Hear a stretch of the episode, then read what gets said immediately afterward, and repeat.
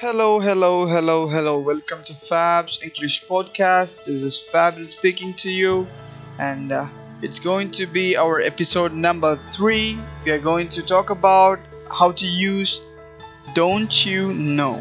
Don't you know. Don't you know. So, in a sentence, you can say, Don't you know who he is? Don't you know who he is? So let's consider you and your friend were roaming around somewhere, and a famous actor passed in front of your eyes. So he was going somewhere, and you saw him, and so did your friend.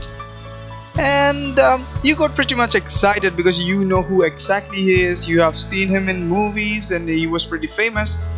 And നിങ്ങളുടെ ഫ്രണ്ടിനാണെങ്കിൽ പുള്ളിക്കാരനെ മനസ്സിലായിട്ടില്ല so നിങ്ങൾ ആകെ ഷോക്ക്ഡായി ഇവനെ അറിയില്ല ഇത്രയും famous ആയിട്ടുള്ള ഒരാള് so you might want to ask him don't you know who is പുള്ളിക്കാരൻ ആരാന്ന് മനസ്സിലായില്ല you must have watched his movies so another example will be so let's say um, you were a good motorcyclist and your friend didn't know about it so you could say don't you know i was a good motorcyclist a couple of years back i was pretty good at it so that is one sentence and the third sentence for your day is going to be Don't you know my son was a swimming gold medalist in 2016 National Swimming Championship?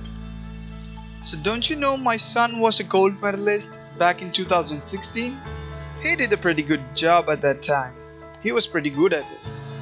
So, these are the three sentences. Try to use it in front of a mirror, or you can find a speaking partner to practice your English. Also, you can find more sentences on how to use this phrase which we have learned today. That's all there is for you today. Thank you so much for listening. You have a great day ahead. Fabel signing out.